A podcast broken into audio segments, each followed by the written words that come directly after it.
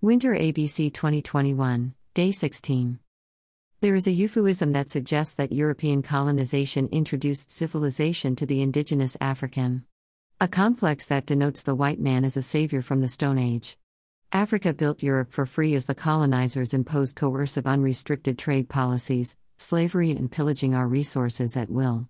The European economic modulus operandi eradicated the diversification of African economies to being solely reliant on manufacturing and conditioning trade only commodity specialization. The scramble for Africa began just when African exports reached their highest exchange value. If the colonizers came on ethical terms of governance by engaging natives in business deals and fair trade, Africa will be the most industrialized continent in the world. The Industrial Revolution depended on African natural and human resources.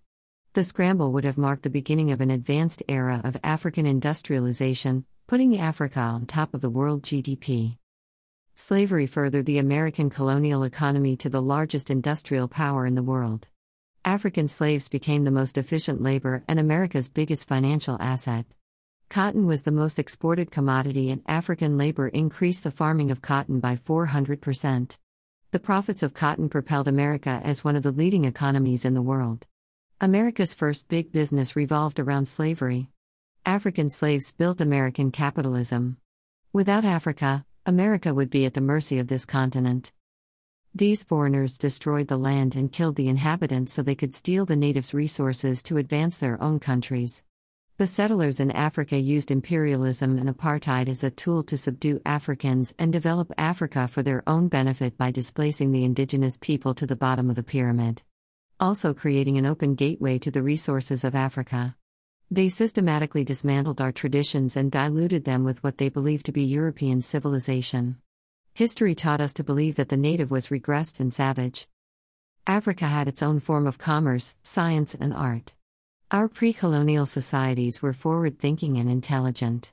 Pythagoras, Aristotle, and Picasso were inspired by African innovation. Fractal geometry and the binary system was used in Africa while the white man was still eating raw meat in the caves. The southern African nomads recorded their history in pictograms. The Bantu had language symbols similar to the Egyptian hieroglyphics, and there were the Western African griots, the custodians of history that were wandering human encyclopedias. Egypt invented the 365 day calendar, and Ethiopians were literate, they wrote poems for performative acts. Africa's civilization was in motion before colonization. There was potency and an efficient fluid oneness and borderless continent with one economy. Africa was the home of civilization and with most powerful economy because of her abundant resources. The Great Zimbabwe Wall is an example of the African architectural dexterity, stacking granite stones without mortar to create massive walls that still stand after 500 years. The Egyptian pyramids are also an example of African architectural achievement.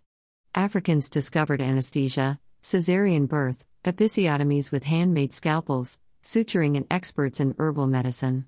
The narrative has to change, and we need to tell our own story as Africans.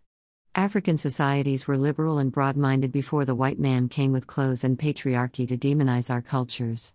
They plundered our resources, killed us, imposed regressive societal norms and an inferior economic structure.